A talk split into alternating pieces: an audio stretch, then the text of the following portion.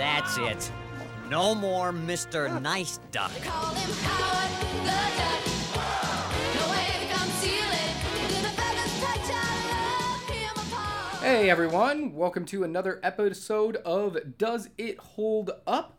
The show where we take a look at movies released prior to 2010 and see if they would still hold up in today's standards for a modern audience. I'm Adam, And I'm Emily. and today, because of Thor Love and Thunder coming out, the newest Marvel movie, we're going to take a trip all the way back to 1986 with what might be one of the biggest flops in the history of movies. You know what I'm talking about. It's Howard the Duck. Let's go for a ride. Yeah. um, yeah, Howard the Duck is one of those movies that everybody's heard of, but not a lot of people have seen. Um, it's just, it was bad when it came out. Nobody really paid attention to it. Um, it's really about this duck named Howard who lives on a planet similar to Earth. Uh, actually, it's exactly like Earth, except everybody's a Duck. humanoid duck and gets transported to Earth and doesn't understand why. Then meets a girl who he likes and she likes him. I don't know, we'll get into that. But then they have to figure out how to get him home. But when they find out how to get him home, it turns out that they're bringing a dark overlord, some kind of evil entity, to Earth, these scientists with this big ray machine. And now, for some reason, Howard the Duck and the people he just met have to team up to fight the alien coming to destroy Earth. I it, Sounds Yeah. legit. I mean that my explanation made as much sense as the actual movie does. Seriously, it did. So That was 100% how the movie went. It yeah, so in 19 if, if you didn't understand what I said now, imagine what people thought in 1986 watching this movie.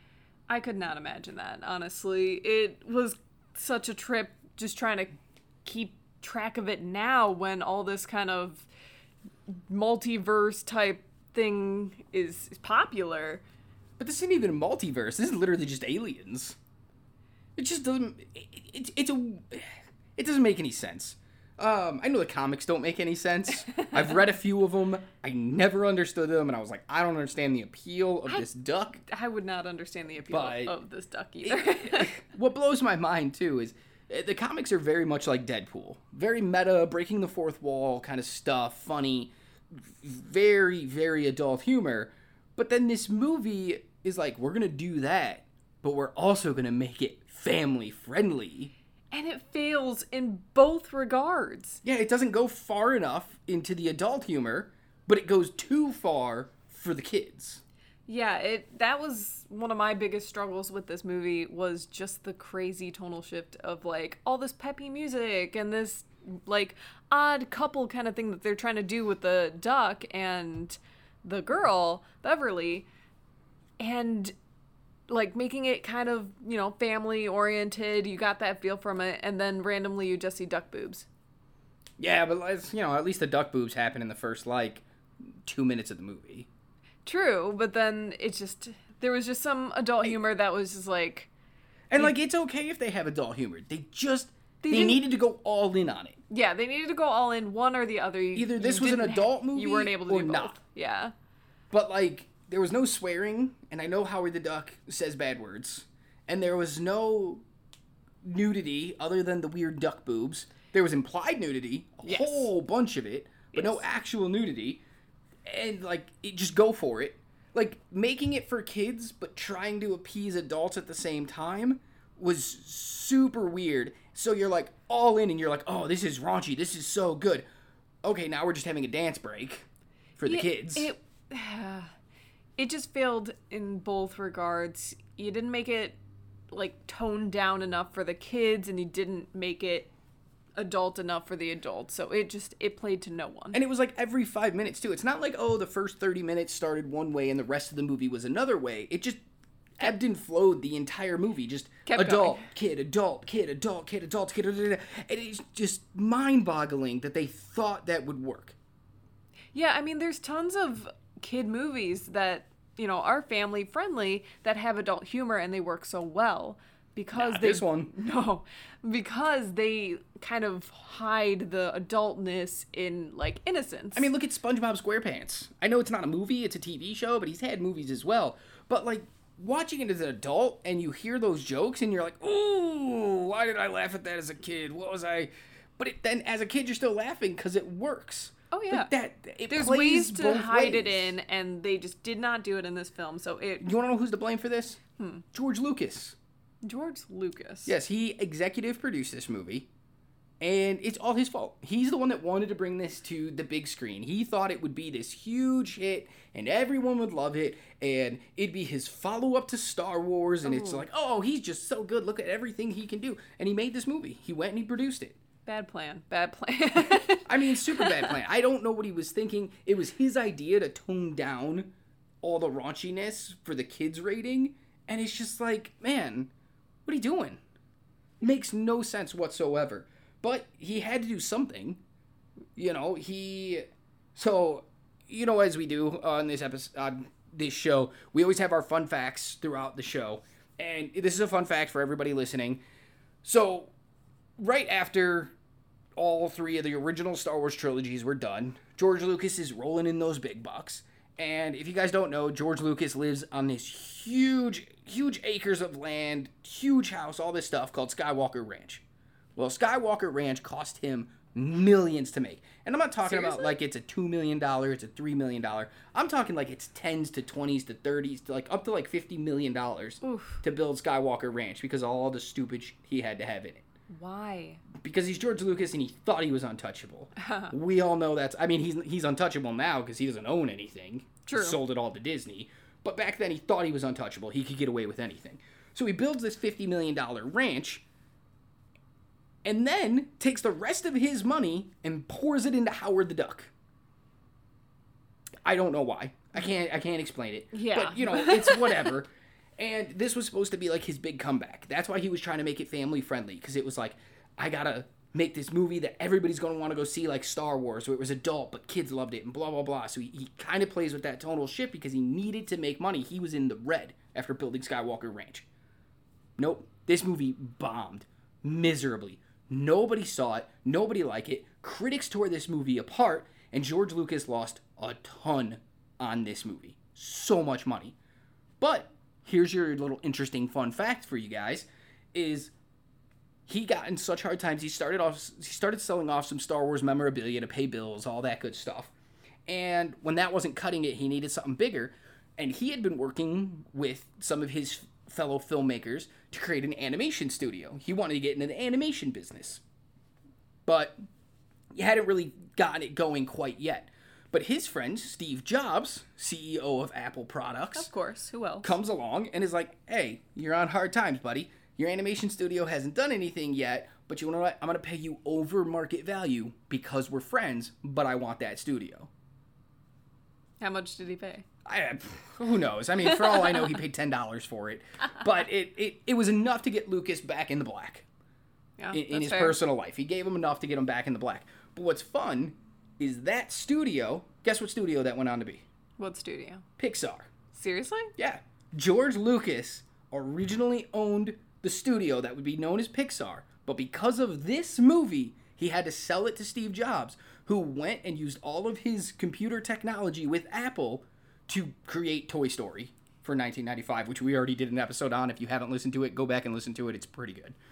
George, what were you thinking? No, no, no. Thank you, George. You gave us Pixar. That's Like, fair. I feel if- like he would have ruined it. Yeah. oh, he definitely he, he would have re-released everything with new things and this and Oh. that. It would have been bad. Every like two years. So, as much as this movie's garbage, sorry, spoiler alert, Howard the Duck's not a very good movie, even with its cult following. But because of this movie, we got Pixar. Sounds like a good trade. Now that is a fun fact. That's, there you go. Fun facts. Fun facts all around. Um, so back to back to Howard the Duck though. So Howard's in the beginning of the movie. Howard's at his house on Duck World, and all of a sudden his house starts shaking, and this beam just sucks him right out of his apartment. Doesn't affect anybody else. Just him sucks him out of apartment through walls, through space, whoo, little time warp thing, and he crash lands on Earth super weird. 80s hair metal people, punk people kind of pick on him in an alleyway as soon as he lands. And then he gets shoved into a bar for some reason because Yeah. he's some nerdy guy's date, which is super weird. Didn't It- really understand that. Yeah. Um, like most of this film, I did not understand. didn't understand that. But then he gets shoved into this bar. He ends up leaving the bar. We, while he's at the bar, he meets or sees who will be our love interest slash leading lady, Beverly, played by every teenage boy at that time's fantasy girl, Lea Thompson. How'd they get her? It doesn't matter. I will put her in all of the things. She is wonderful. It's amazing to think that just a year before this movie came out, she was playing the mom in Back to the Future where everyone fell in love with her. But so To make a paycheck, I yeah, guess. no, that's exactly what it was. I mean, George was just handing out money on this movie. So she she's the lead singer of this band, this all-girl band called Cherry Bomb, which in 1986 is really cool. All-girl band, oh yeah. 1986 doing rock music. So cool. Hey, I will say Punk rock music. their music wasn't that bad. Oh no, the soundtrack really is enjoyed really it. good. The whole band, Cherry Bomb, is awesome. And Lea Thompson did all of her own singing. Seriously. Yeah. They didn't want her to. Why? She I- was so good. She was, but they they had her sing, and then they were just gonna kind of dub her later. They were just gonna add another voice on later, and then they ran out of money, and they Well, just thank had to, goodness they ran out of money. and they just had to keep it. Um, yeah, she's really good. So she's leaving the show afterwards. She's leaving the bar, and all bad guys are rapists. So two guys attack her in the alleyway, being like, "We just came from your show. You're so pretty. We're gonna attack you We're now." your biggest fans. Yeah. And so she fights them off, which I find hilarious. This whole moment is hilarious because she fights off the two guys pretty well by herself. She knocks one of the guys to the ground after tackling him, gets on top of him, screams for help, bloody murder, help, help me, turns around and just punches the dude in the face. Like, why are you screaming for help and punching the guy? Are you do you need help or you do you not need help? I mean, she had to fight multiple people. Might as well get some help. I guess it's just she was handling her own business pretty well, but still screaming for help. Plot needs to happen. Yeah, plot definitely needed to happen. So the two guys push her against a, a trash bin, which for some reason Howard the Duck is hanging out in. He's hiding in a trash bin. Because why not? Why not? And so he gets out and he uh, teaches those guys a lesson with what is known as quack fu, apparently. Yeah. Yeah. So fight fight breaks out, and then she invites Howard back to her house because reasons. Plot. Because she's a good person. Sure. And then the movie just gets really weird from there because then d- they develop a weird relationship over the course of like a day to the point where they're laying in bed one night and Howard makes a joke about them having sex and she goes along with it and Yeah, almost takes her shirt off. Yeah. This whole idea of the implied bestiality was just cra- so cringe So cringe. and so bad because they not only do it in this one scene, but later on in the movie, she thinks she's gonna help Howard by calling out that he's her boyfriend. Like it, it is just so cringe and so just awkward that it kind of grinds everything to a halt. You're like, oh. Even the people in the movie are like, wait, what? and like it's not like this this character it's not like there's other talking animals where it's kind of like that's the world so it's okay. Like everybody in this movie freaks out when they see howard because he's an alien. He's a duck person. Which so I actually found rather refreshing. The whole idea of this is exactly how humans would act with something so crazy. A, a talking half-sized human duck like just came out of nowhere everyone was freaking out or just like wanting to hurt him. Yeah. and that's a very human thing that would happen. Very. so i thought they portrayed that very well but i digress. No you're good. You're good. That's the whole point of this. Um so the story continues. They got to find a way to get howard home. So they go to a museum to meet a scientist who's not actually a scientist. He's a lab assistant because he hasn't finished school yet but for some reason he immediately has theories about how howard got there and what he can do to help him and it's and like he's been none of them planning for it yeah I super weird. But he he the character of what's his name? Uh Phil is played by the effervescent and wonderful Tim Robbins, Oh. who is just wonderful. Every time I see him in anything, I just I can't help but smile. Even you ever seen the a player? it's wonderful. Obviously, Shawshank Redemption, beautiful movie. Uh, One of the movies that just is overlooked when people talk about the greatest movies of all time. And he's just he's great. In this role, he's not that great. No, yeah, he did. Well, it's the whole idea that this movie portrays that all men are pigs. Not necessarily, you know, all men are rapists. It's all men are pigs. They're all out for themselves. They're all going to take advantage of people when they get the chance. I mean, it's so he's such a weird character, this movie's so weird that during the aforementioned scene where they're they may or may not have sex, Beverly and Howard, Mm-hmm. they're in bed and they're getting comfy, and Phil, Tim Robbins, Phil, and two other guys literally just break into her house Well, to get to be Howard. fair, he said the door, was, open. Okay, so the door was unlocked, so he just Came opened it. in. That's weird. It is very And this weird. movie has a lot of moments like that where you're just like, but why? Howard's job when he gets to Earth and he's like, I need to find a job because him and Beverly have a fight and he yells at her and says, Don't ever help me again. So now he needs to find a job and just figure out what he's doing. He works at a really weird place that's like a hot tub brothel.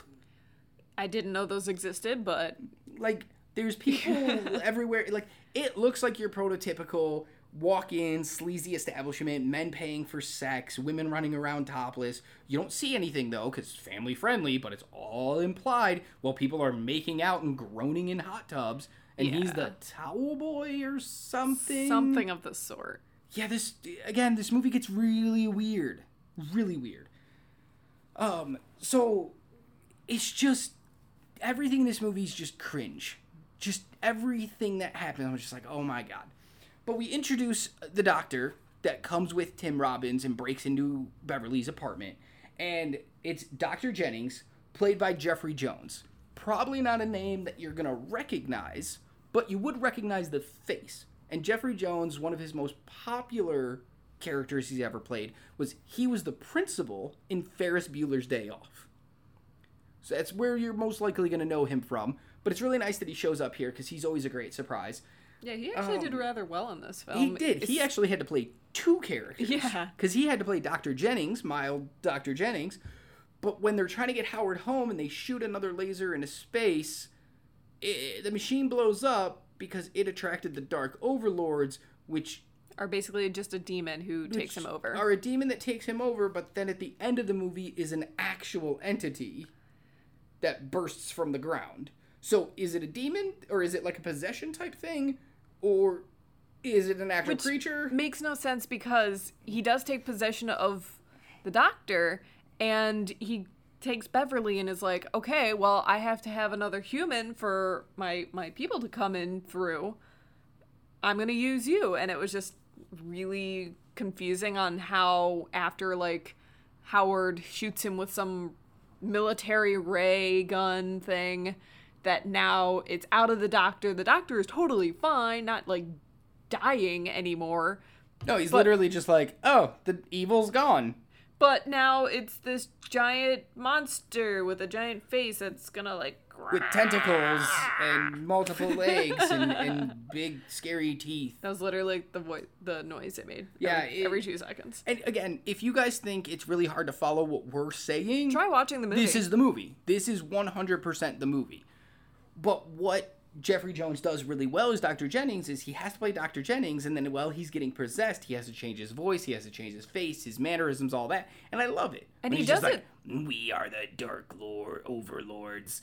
You are now witnessing the end of your planet. And it's just like he, so he weird. plays it well too because they do have a nice little like little diner scene with him Yeah. as that character and he he even makes little jokes as that character Yeah. like they took my eggs like, But like it's so unnerving though because again, who is that for? Who is that back and forth of that character serving in the audience? Kids don't get it and it's not funny enough or c- clever enough for the adults. I don't know I kind of liked it It's fine.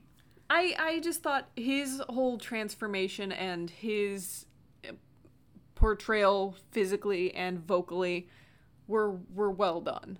Yeah, it's fair. Um, so that that's the entire movie right there. We we just summed up this entire movie in under 20 minutes, and y- you don't need to go watch it unless you really want to. But we're gonna keep talking because that's the whole point of this. We just we talk about everything that we can talk about. Um, something I really liked at the beginning, and I wish they would have kept it as a through line for the whole movie is after Howard arrives, he's sitting in Beverly's house. He's sitting in a chair on a couch, and a big truck drives past. And if you've ever lived in like a big city or whatever, some of those buildings, when big garbage trucks and stuff drive past, the building can shake a little. You can kind of feel it, especially back in the 80s when things weren't as soundly built. And the, the, the whole room starts shaking and the couch starts shaking and howard gets up and panics. And he kind of like full-on post-traumatic stress yeah, disorder. full panic attacks. He's breathing heavy. He's leaning up against the wall and he's really freaking out. And i was like that's kind of cool howard's gonna have ptsd and things are going to set him off and then we never revisit it Ever. in the rest of the movie. And I think that would have been a really cool experience to watch this. You know, we watch a lot of aliens invade Earth movies, and the humans are always like, oh my god, aliens, we're freaking out. And the aliens are just kind of like, meh, whatever. And I do here, this every day. we get to kind of see it from the other, from the alien's perspective of like, we're aliens to him, and this is a traumatic experience. Oh, And highly traumatic. He didn't. He did not choose to do this. Yeah. He was literally ripped out of his bedroom, and tore across the universe to this new world that is completely foreign to him. Like things are the same, but not the same. And it, it's just like I, I I agree. I think they should have kept that throughout the film. I- yeah, I mean, it have been it would have been a nice little touch of just even if just like two more times. You know, we get that we get that comedy rule of three where things are funny in threes. PTSD is not funny. If you or anyone you know is experiencing PTSD, please reach out, get help, talk to people around you. It gets better. But in a movie, it could have been played in a fun way if they would have done the rule of three. Drop that first one in. A little later, something else happens, like he sees a bright light flickering or a strobe light, something going off, so he, he thinks it's that beam coming to get him again. Play something. You could have had more. I yeah, I don't think it would have played funny in any sense, but it would have added a little like gravity to the situation of like I mean, it, it depends on how he reacts to it and how other people react. It could have went one or two ways. yeah. Um, but they just needed to keep it going. I needed to see more of his trauma. That's understandable. especially because one of the things that pisses me off about this movie the most is they they reference things that like we should know or understand but we were never shown it like what? so when howard's getting ready to go back to his home planet and they're all like we can we can send you back. We're the best scientists on the planet. Rah, rah, rah, rah, rah. beverly's packing a bag for him and she reaches over and she grabs pictures and she's like oh what? And he's like what are you doing? And she's like oh i'm putting in these polaroids that we took at the club.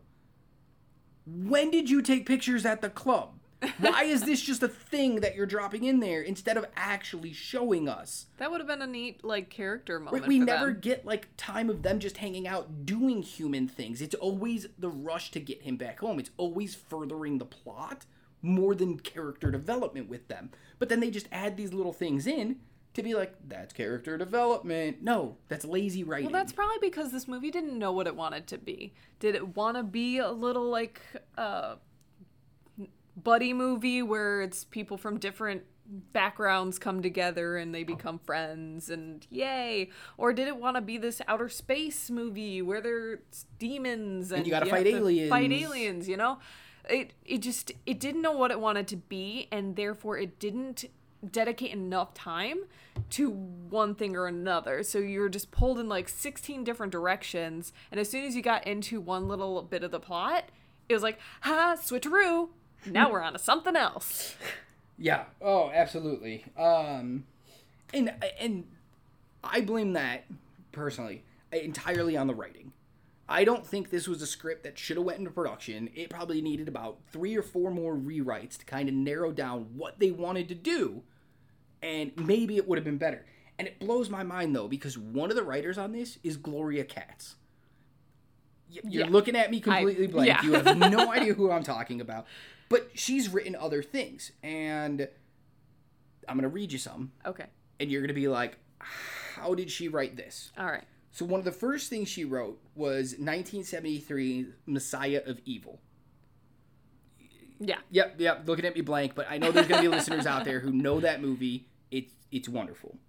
Next thing, also 1973, George Lucas's feature film debut as a director, American Graffiti, Okay, I have heard of that one. and it's, it's wonderful. It gave us Harrison Ford. That was his big break. I know everybody thinks it's Star Wars, and it kind of was, but he was actually in American Gra- Graffiti before this. Mm-hmm. Then she wrote the sequel, More American Graffiti, but it, it- this is where it gets a little weird. I really like this movie. A lot of people don't, but it's Indiana Jones mm-hmm. and the Temple of Doom. so what many people believe is the worst of the Indiana Jones until Kingdom of the Crystal Skull came out We don't talk about that one. uh, I talk about that one. Um, but it uh, to me, I actually really like it. I think it was a unique, different, outside the box kind of story compared to the other two Indiana Jones that we got. That's fair. So then you get Best Defense, which was also a big box office bomb. Then Howard the Duck, and then didn't really write anything after that. In the early 2000s, she wrote some of those Lego movies, you know, Lego Indiana Jones and stuff like that. She helped write those. Um, She really, really just wanted to get onto the kids' side, huh? yeah, I guess. I don't know. But like those are some good movies. You could see promise. So then to go do this is just unbelievable. And the person that helped her, who we're to talk even more about because he actually directed this movie as well as write this movie, is Willard. No idea how to pronounce his last name. Every time I see it, I think of Goofy from Sorry, I looked at it and yes. from Disney of just like "Hayuk." like that's what it looks like, but it's Willard Hayuk. Um, he helped write this as well. He had worked on other things before this. He also directed this. What's funny though is he also directed Best Defense from 1984, the movie I just mentioned. He wrote and directed that one, huge box office failure. Followed it up with this huge box office failure. Never directed another thing after this Probably a good plan. didn't really work in the industry much after Howard the Duck. He kind of just left under his own accord because he had two failures right in a row, and it just crushed him. I mean, yeah. Um, so I, I, I blame, would too, I blame the that. writing, but what's funny is when you have a writer director combo, where's the fault lie? it's always Was hard. it as the writer or was it as the director? it's always hard when you have that kind of uh, double dipping going on in any sense where you just don't know what to cut you don't know what will work what doesn't work because you have this vision in your head especially when you go into writing it and then you're like directing it oh yeah i know exactly what i want to get but you don't have that extra person in there to be like no this doesn't make any sense But he did. He had Lucas, and Lucas was like, "Yeah, we love this." well yeah but lucas also said yes to jar jar binks so Yeah, we should have known. yeah We should have known. All right. Um, go ahead. Continue. continue. um You know, it runs into that. I, I kind of get what you're saying. It runs into that issue of when you're the writer and director, you want to keep everything in the movie. You wrote it for a reason. Yep. So you film it, and then you want to keep everything in, even if it doesn't make sense, and you don't have anybody kept telling you, no. yeah, Don't this do that. this doesn't make sense. Like Chop this it isn't up, gonna play as you think it is. Yeah. Yeah, you just have too too many people going, yeah, this is gonna work. This is gonna work. You don't have that naysayer that's gonna be like, mm, do we really want that in this film? I think it'd work better if we did it this way. See, I'm leaning on more heavily towards it failed in the writing room more than at, at uh, the directing on set. Yeah. Because I actually like some of the stuff that he did as a director. He used some cool camera work. I really like that he decided, listen, we're it's 1986. The CGI we do is terrible. I mean, the monster they do at the end is just atrocious. I mean, looking. even the the portal that gets him to Earth is god awful. I mean, that's stuff kids who are six nowadays make. But back then, it was it was impressive to say the least. But it still won the the Razzie Award. If you guys don't know what the Razzie Awards are, they're the they're the award show that happened the night before the Oscars, and it's for the worst of everything. It started out as a joke, but now it's actually turned into like a big event, and it's hilarious. I know the whole idea of Halle Berry accepting her Razzie For Catwoman is like the best I- thing in the world to me. It's so funny. She's not the only one. Others have done it too. She's just the most memorable. Um, but this one won worst CGI. So like, it's not good. I was gonna say around the time of you know Star Wars looked way better than this, and I know they didn't do too much, but they they made it work. And then this I mean, film comes did. along They did and swords of light. They Yeah. didn't really do anything that impressive. this did random little lasers coming out of people's hands. Like, eh, I mean, it looked fine. no. It looked fine. Um, but what I really appreciated was they could have went the CGI route, like a lot of movies did back then with creatures and stuff like that. But they instead went the Gremlins route, and Howard was an actual suit. Sure, it looked a little weird because it's Yeah. a it's a guy in a suit, but it was really cool.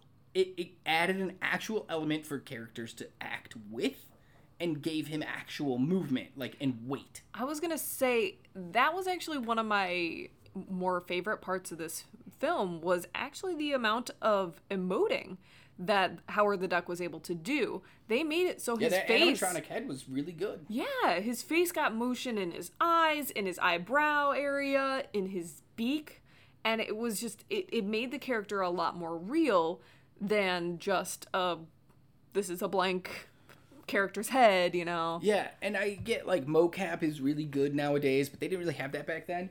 So putting an actor um, who was uh, what was his name? Let me check my notes here. Ed Gale. Ed Gale portrayed the movement of Howard the Duck. He was the one in the suit on set, and it, I think he did it really good. I think, in fact, most of the actors and everybody involved uh, in front of the camera were really good. Yeah, I actually had no major problem with the performances. I mean, they were a little hokey, but I mean, they had to work with that script. yeah, that, so, So- I don't really fault them on that. I actually really enjoyed the voice acting too of Howard. Oh yeah, and I, that, I thought it was a, a good indicator of this is a middle aged duck that everyone just assumes is a child because it's that size. um, did, great segue into my next fun fact. Ooh. Howard the Duck was voiced by Chris, Chip Zien, Mm-hmm. but he was not the original voice of Howard the Duck. Care to take a guess? No. I mean, you have all the actors. That just take a guess. Harrison Ford, I don't know. Okay, well, uh, no. Um, actually, a lot of people, uh, John Cusack also auditioned to be the voice of Howard the Duck because people did think this was going to be a success. well, when you have the name George Lucas on it, especially, especially coming just right coming off, off of Star, Star Wars. Wars. He's producing this. People think it's going to be this whole big thing. People wanted to be a part of it. And who they got to voice Howard the Duck, you're never going to believe it, Mm-hmm. Robin Williams. What? Yeah, Robin Williams was the original voice of Howard the Duck. I feel like he would have ad libbed too much and made it a better movie. So here's, yeah, he would have. But here's the reason why. It's funny that you say he would have ad libbed too much. Here's the reason why Robin Williams dropped out a week into voicing the character. Because they did all the voice stuff post production. There wasn't anybody on set. On set, it was whoever was controlling the animatronic was just doing the voice, just reading the lines, and then they were going to dub it all in later.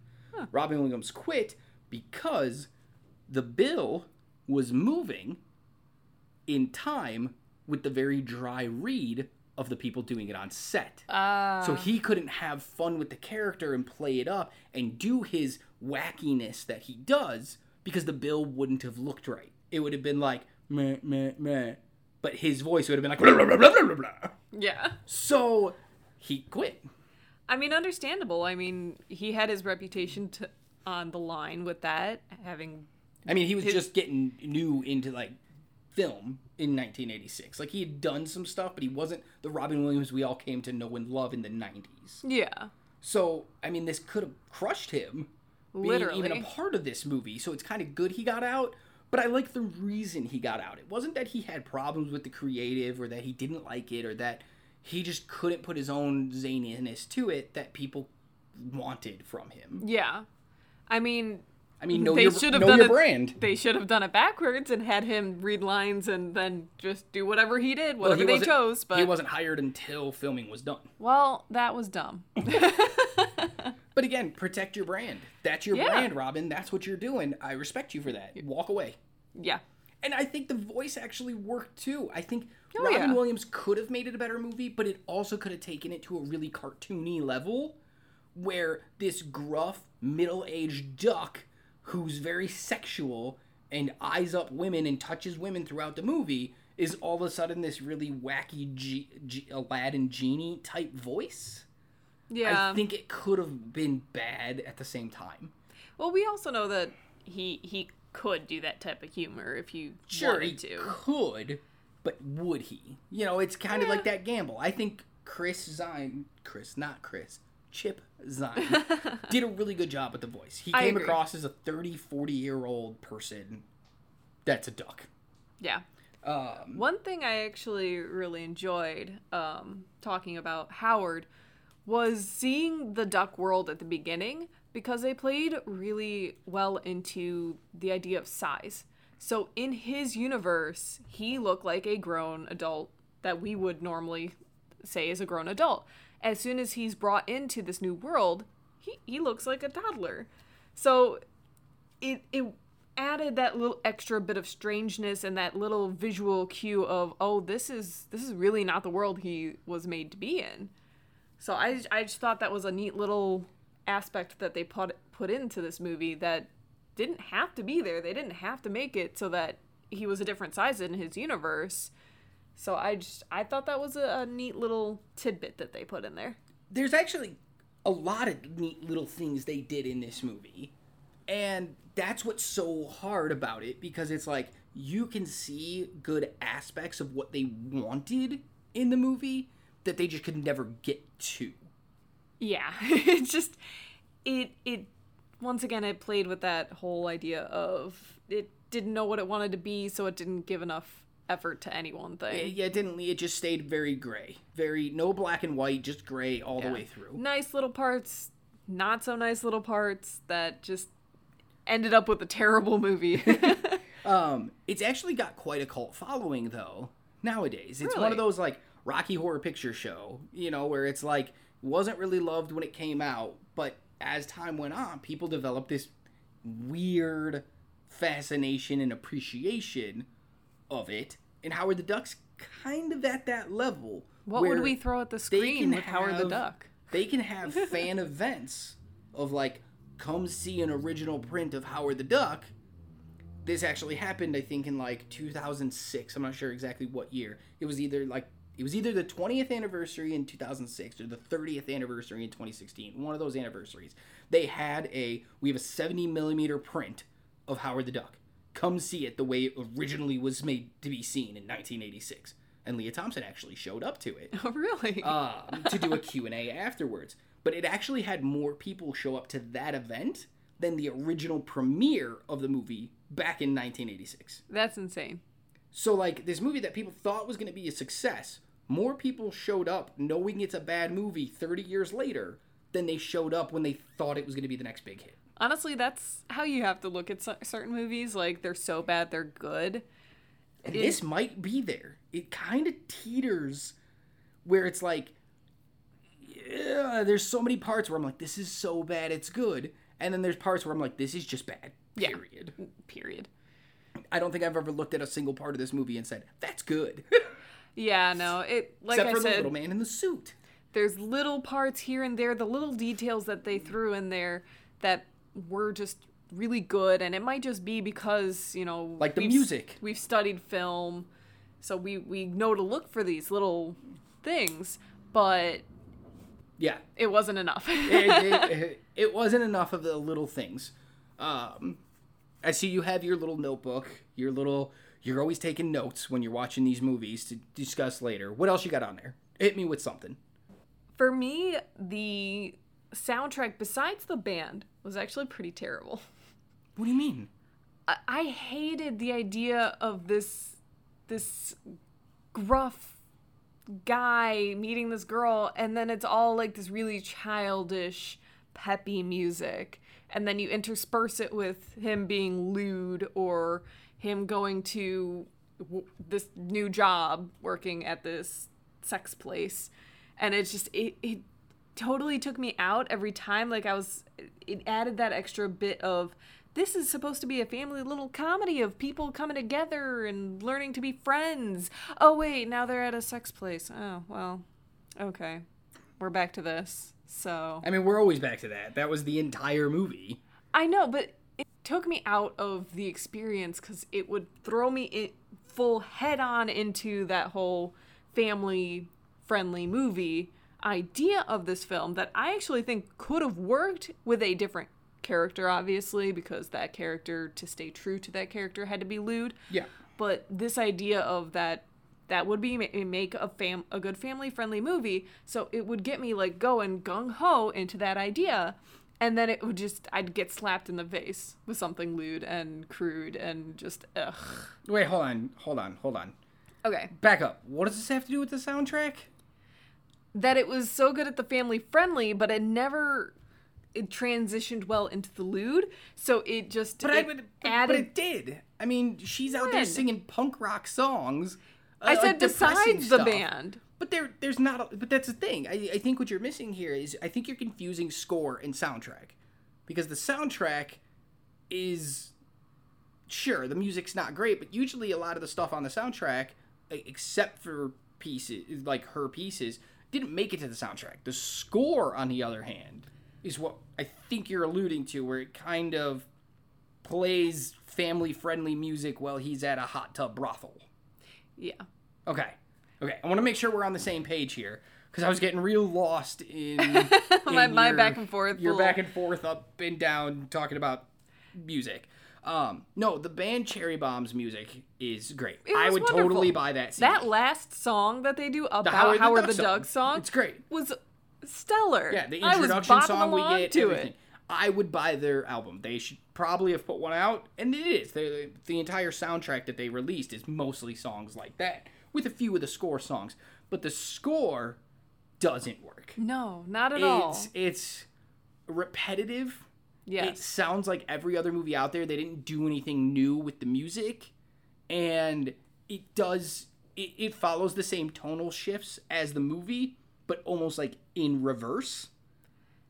And it gets really hard to listen to, and I found myself just drowning it out. And I love scores. Oh yeah. So there's some of my favorite pieces of, of A score movies. can make and make Michael or Giacchino a movie. is one of the best composers out there, and like I can tell his music. I watch a movie and I'm like, "Oh, that's Michael Giacchino. I can hear it, and it's emotional and it gets me invested. Here, meh, I don't even remember half the music. It honestly sounded like one of those really, really bad like Disney Channel movies where it Don't you besmirch G- Disney Channel movies? No, DComs are the best. That is fair. I was thinking something of that sort, not necessarily Disney Channel because I do love my Disney Channel movies, but something of that like really what is the word I'm looking for? Like not not cheap, kind of cheesy. Lifetime, Hallmark. Yeah. The Lifetime or Hallmark kids movie.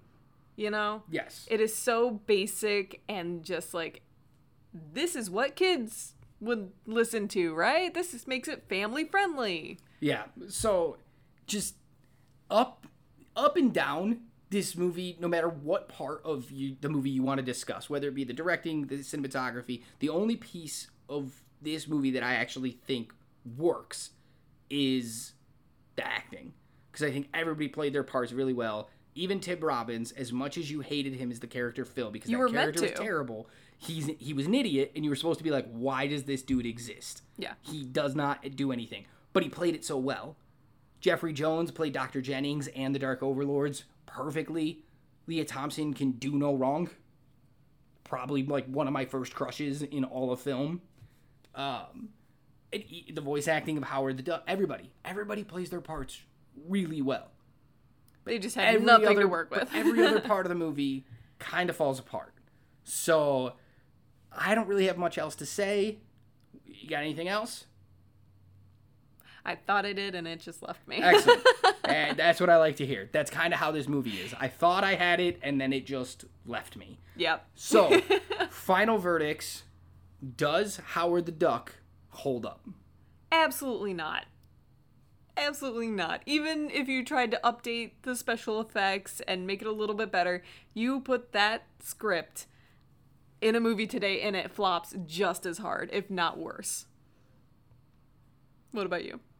Surprisingly, it does. What? I think Howard the Duck holds up in the only in the way of it is so out there and ridiculous and bad that it's somewhat enjoyable.